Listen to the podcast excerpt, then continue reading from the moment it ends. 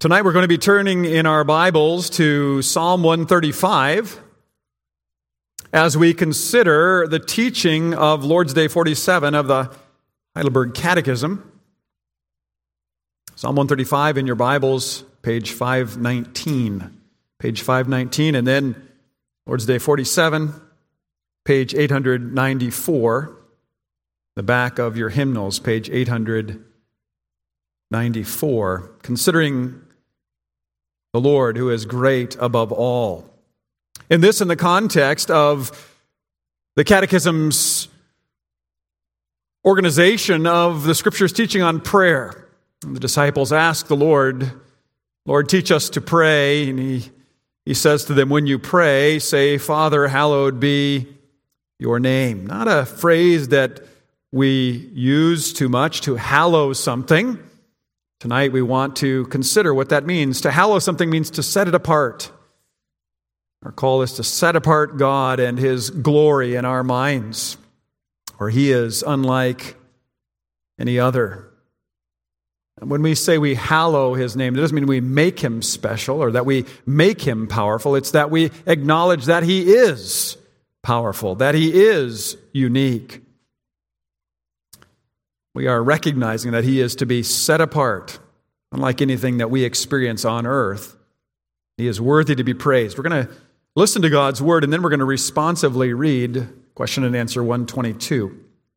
Listen first, then, to God's word from Psalm 135. Praise the Lord, praise the name of the Lord. Give praise, O servants of the Lord, who stand in the house of the Lord, in the courts of the house of our God. Praise the Lord, for the Lord is good. Sing to his name, for it is pleasant. For the Lord has chosen Jacob for himself, Israel as his own possession. For I know that the Lord is great and that our Lord is above all gods. Whatever the Lord pleases, he does in heaven and on earth, in the seas and all deeps. He it is who makes the clouds rise at the end of the earth who makes lightnings for the rain and brings forth the wind from his storehouses. He it is, or he it was, who struck down the firstborn of Egypt, both of man and of beast, who in your midst, O Egypt, sent signs and wonders against Pharaoh and all his servants, who struck down many nations and killed mighty kings, Sihon, king of the Amorites, and Og, king of Bashan, and all the kingdoms of Canaan and gave their land as a heritage, a heritage to his people Israel. Your name, O Lord, endures forever. Your renown, O Lord, throughout all ages. For the Lord will vindicate his people and have compassion on his servants. The idols of the nations are silver and gold, the work of human hands. They have mouths, but do not speak. They have eyes, but do not see. They have ears, but do not hear. Nor is there any breath in their mouths. Those who make them become like them, so, so do all who trust in them. O house of Israel, bless the Lord. O house of Aaron, bless the Lord. O house of Levi, bless the Lord. You who fear the Lord, bless the Lord. Blessed be the name of the Lord from Zion, he who dwells in Jerusalem. Praise the Lord.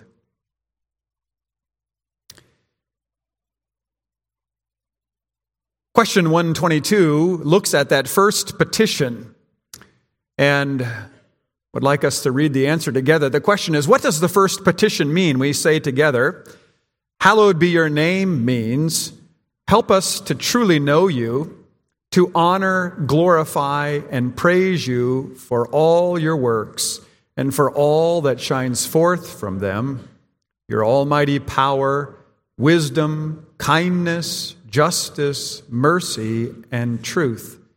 And it means help us to direct all our living, what we think, say, and do, so that your name will never be blasphemed because of us, but always honored and praised.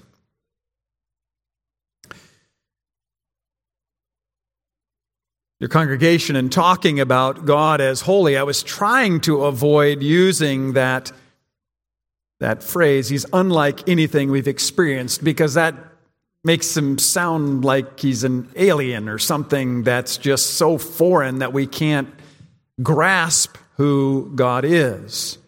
That's not really how we want to understand the hallowing of God, the setting apart of God. It's not that he's alien, that he's, that he's so strange that we can't possibly understand him.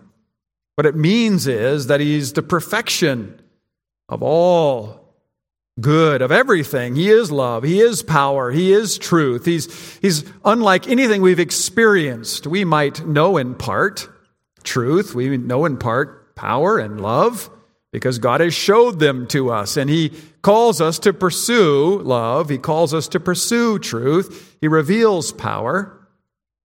But we have a sense of these things.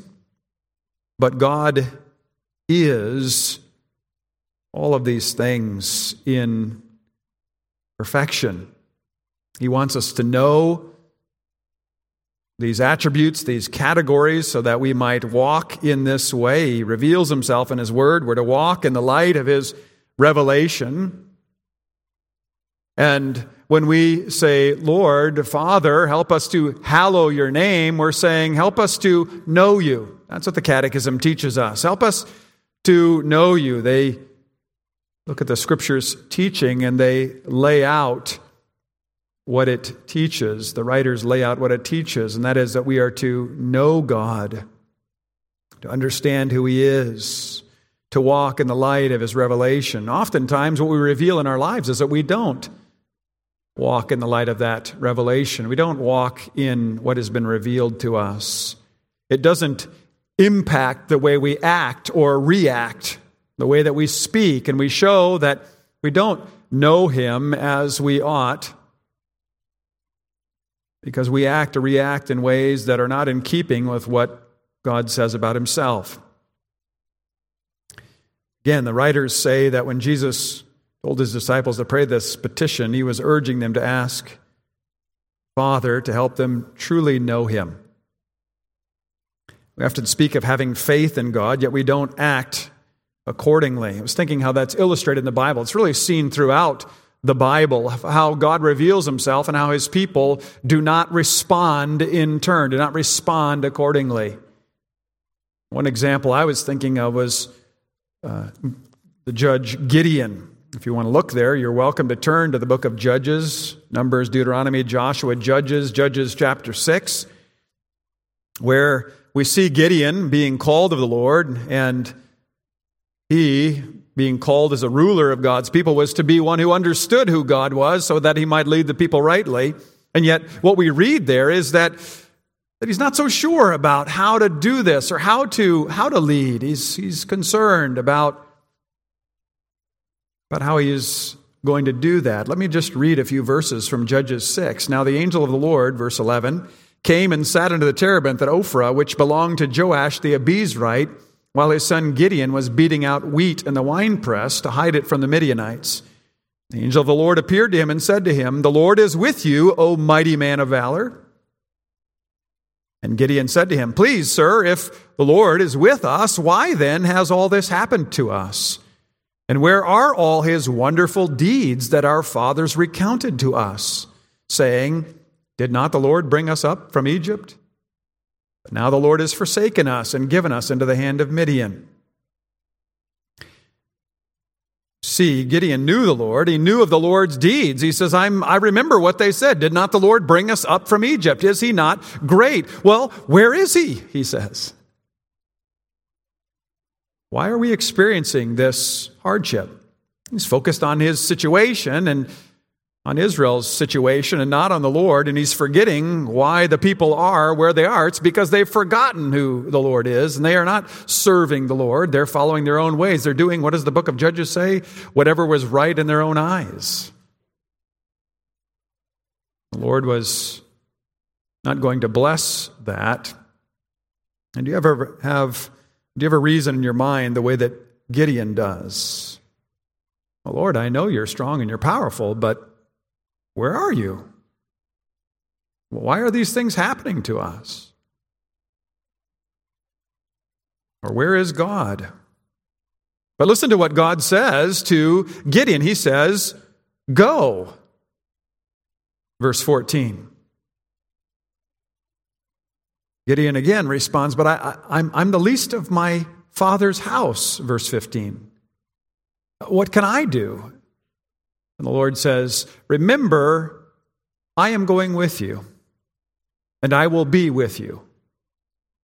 And that is the reminder in God's word over and over again. When God calls us to do something, He says, I am. I will go with you. That should be all that Gideon needed. Gideon recognizes that God is calling him. You remember what happens, boys, what happens? He, as his soldiers whittled down to 300 men and he defeats a Midianite host, which is described in Judges 7 this way The Midianites were as numerous as the locusts. Their camels were without number as the sand that is on the seashore. This was a vast enemy. Gideon was apprehensive to go, but he needed to remember that God was sending him and that God was going to be with him.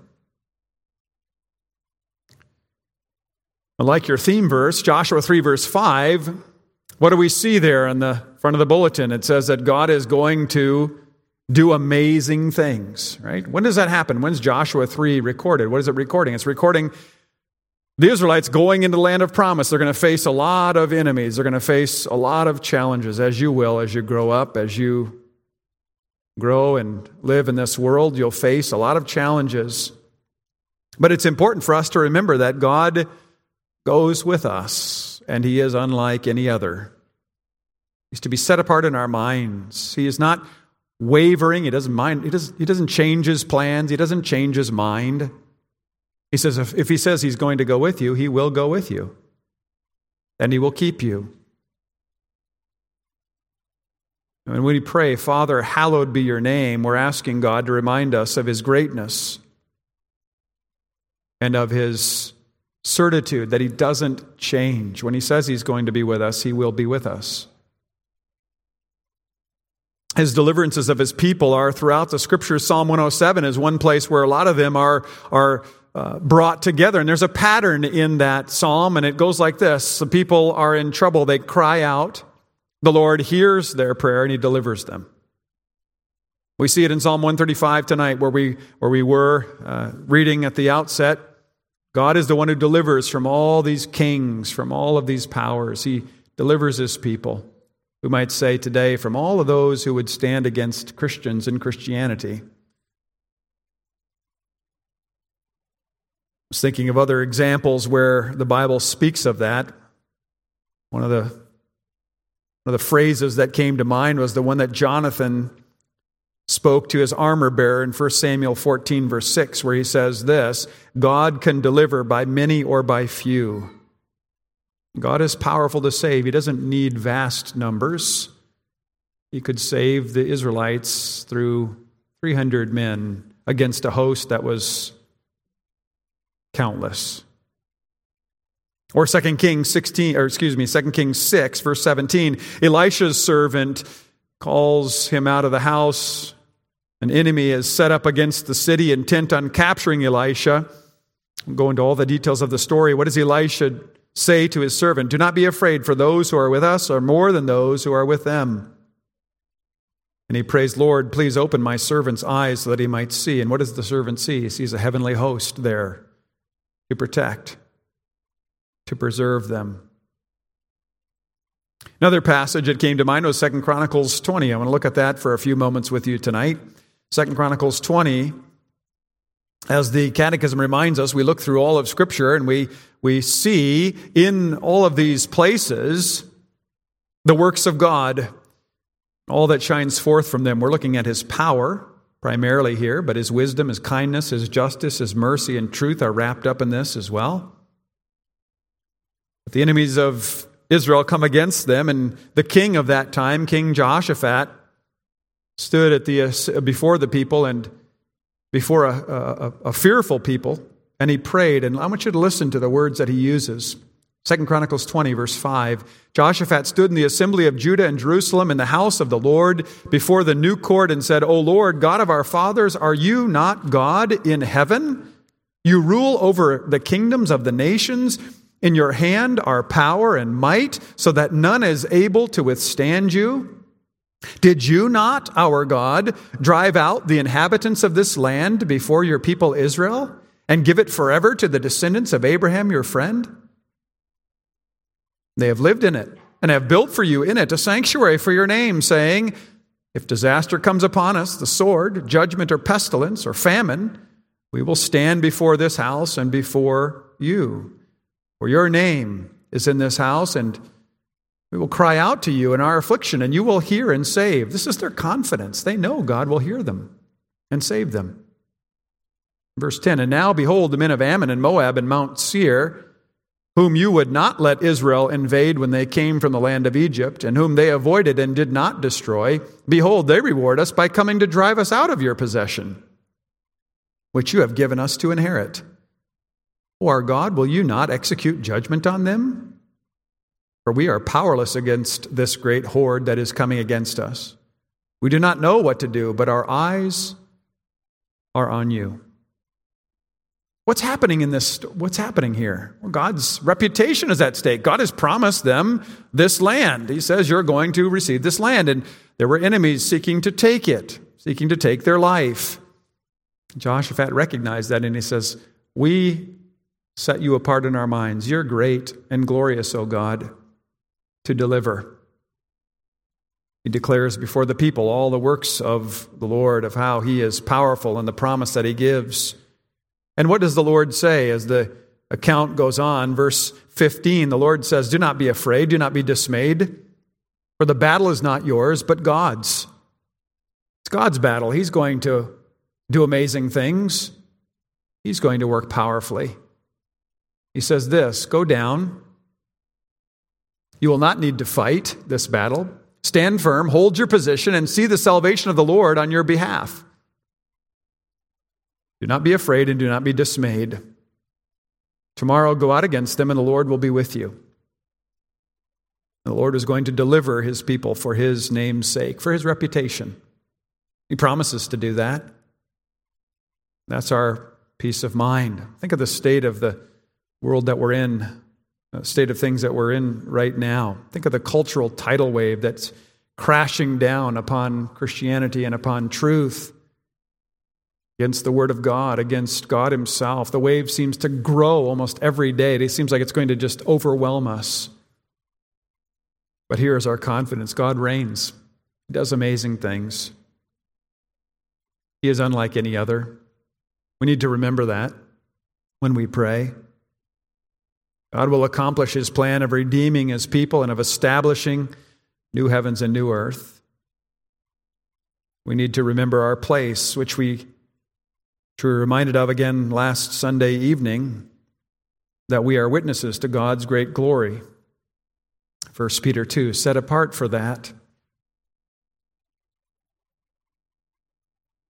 The question then comes up but why do we go through these difficulties? Why do we face these hardships?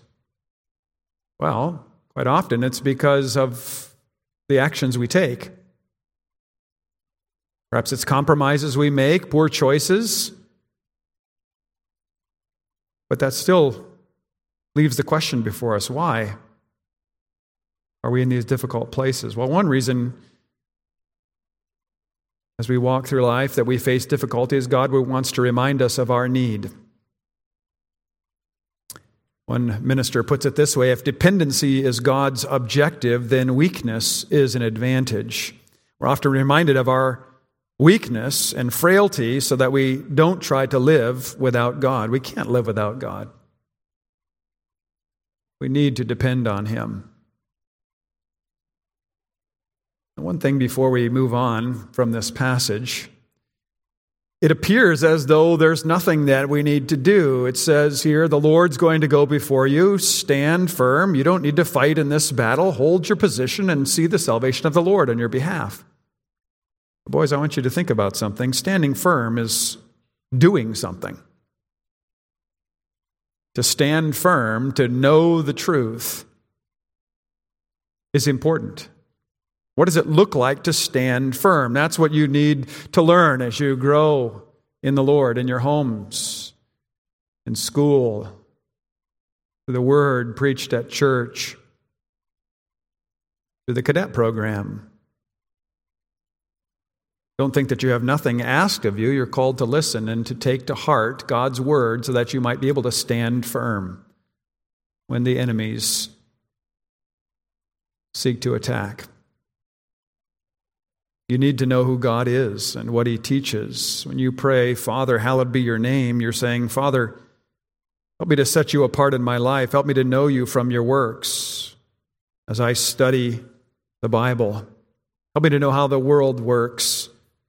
You learn some of that in cadets as you take up projects and seek to develop your gifts and abilities. You need to learn this so that you might be able to stand and lead when you are called, even as your counselors are called to do that, even as we are called to do that. We see his power. That's what we see in his works. But we also see his wisdom, his kindness, his justice, mercy, and truth. His wisdom we see in the design of the world, we could look at many different passages, but we see how God sets the sun in the heavens, the moon, the stars, and as the psalmist says it in Psalm 135, we see how they orbit each other and how the, uh, the earth is inhabitable because it's just the right distance from the sun, and we have the atmosphere, and we think of all these other things that we've discovered, and we see the wisdom of God in His creation. We see the kindness of God, the justice of God, the mercy of God. Satan wants us to forget all of these things. He wants to wipe them from our minds. He doesn't want us to ponder them. He wants us to just live without giving thought, without using our minds.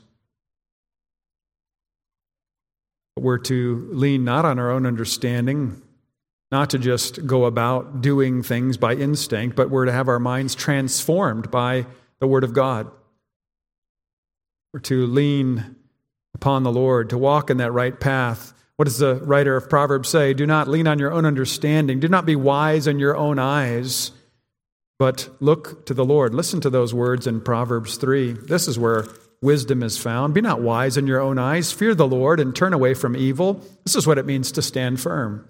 That's an active thing. It's not just simply passive where you say, well, I'll just stand here. We want to be able to say that we stand in the truth. We see the Lord's unconditional love in the scriptures. He showers his blessings on everyone, but as he shows particular kindness to his chosen, where he disciplines those he treats as sons and mercy. We looked at that this morning, that in his discipline there is love, for he does not want us to be consumed by our sin. We see his justice in the scriptures. Just think of how the Old Testament is set before us. We've seen it. He strikes down kings. Psalm 135 tells us, we read that in other places throughout the scriptures. In the Old Testament, God's hand is heavy against those who stand against him. He judges sin justly. What was happening in these nations that the Lord's people were living among. They were sacrificing their children to other gods. They were acting immorally. We see immorality, we see sacrifice today happening in our own land. And we must stand and speak truth because we are those who represent God, who says these things must not happen among you. Do not let this immorality be named among you. Do not let this wickedness be named among, among you. Do not sacrifice your children, but raise them in the fear and admonition of the Lord. And that word is directed to us as well as to the nations because not only does sinful behavior happen outside of God's people, but sadly it also exists among God's people. That's why we need to be reminded of God's word. Yet, even in the Old Testament, where we see God's judgment being carried out, we see a plan for him to carry out his judgment against our sin upon a substitute. He does so by punishing sin in his own son. At the cross, we see the darkness of judgment give way to the light of grace and mercy. We see Christ's resurrection and our resurrection in Him from death to life. These things are at odds with our cultural moment. There's cry for justice, there's cry for reparation, there's cry for, I want to be paid back, but there's no hope of forgiveness. That seems to be non existent. Continual cry for more and more reparation, endless reparation, with no hope of ever receiving forgiveness. But to know God is to know a God who is just and merciful, unlike any other. We would never absorb such wickedness and offer forgiveness in its place. So, in this prayer, when we pray, Hallowed be your name, we're asking God to show us Him, that we see His justice, but we also see His mercy. For this is His truth.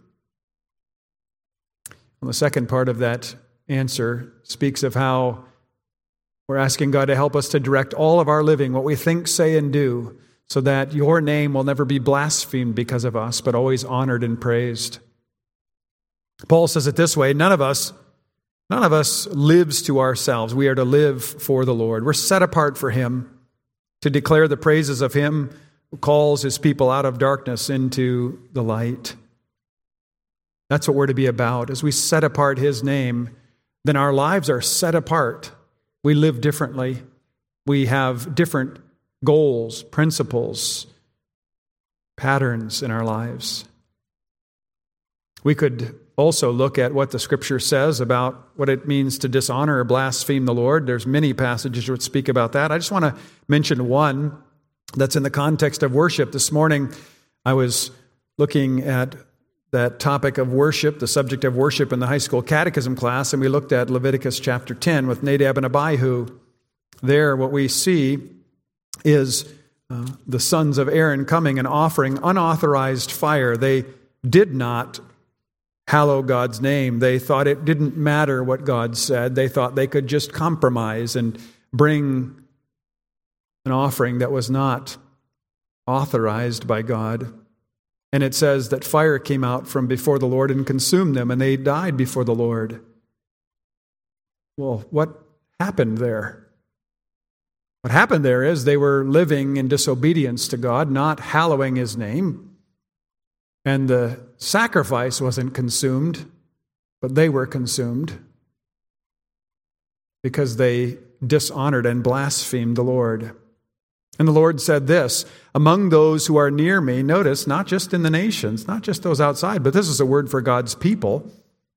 Among those who are near me, I will be sanctified, I will be set apart, and before all the people, I will be glorified. One way we do that is in our speech, but also in our living. And as we close, let's close with this reflection that we're asking God to keep us from forgetting, uh, not forgetting his way of salvation. We're to remember his way of salvation. In his marvelous love, we see one unlike any other. We would never come up with such a salvation. We would refuse to be appeased or placated by any sacrifice if we were continually sinned against, and yet that is what God does. It's the great wonder of God's majesty. Offers a love that is beyond our experience. When we pray, we ask that He would draw us closer to Himself to ponder His great love, that we might live more and more as He does.